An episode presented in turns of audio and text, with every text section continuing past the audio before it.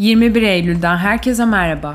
Yüksek hızlı tren kazası davasında İsmail Çağlar tanık olarak dinlendi. Rusya'da parlamentonun alt kanadı Duma için yapılan seçimlerde oyların %99'u sayılırken Fransa Savunma Bakanı Florence Parly, Londralı mevkidaşı Ben Wallace ile görüşmeleri iptal etti. Türkiye'den gelişmeler Ankara'da 13 Aralık 2018'de meydana gelen yüksek hızlı tren kazası ile ilgili tutuksuz 10 sanığın yargılandığı davanın duruşmasında kaza tarihlerinde TCDD Genel Müdür Yardımcısı olan İsmail Çağlar tanık olarak dinlendi. Çağlar, hattın sinyalizasyon tamamlanmadan trafiğe açılması ile ilgili yapılan risk analizi konusunda bilgisi olmadığını söyledi. Ankara-Konya seferini yapan yüksek hızlı tren Marşandiz istasyonunda kılavuz lokomotife çarptı. YHT'nin bazı vagonlarının devrildiği, istasyonun bir bölümünün çöktüğü kazada 9 kişi hayatını kaybetmiş, 107 kişi de yaralanmıştı.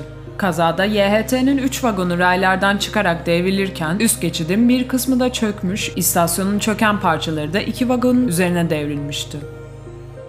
HDP Grup Başkan Vekilleri Meral Danış Beştaş ile Saruhan Oluç, Avrupa İnsan Hakları Mahkemesi kararları ve Selahattin Demirtaş ile ilgili Avrupa Komitesi Bakanlar Kurulu'na sunulacak eylem planının kapsamının tartışılması amacıyla TBMM'de derhal genel görüşme açılmasını istedi. Dünyadan gelişmeler. Rusya'da parlamentonun alt kanadı Duma için yapılan seçimlerde oyların %99'u sayıldı. Birleşik Rusya %49,82, Rusya Federasyon Komünist Partisi %19, Rusya Liberal Demokrat Partisi %7,49, Adil Rusya Gerçek için %7,42, Yeni İnsanlar %5,35.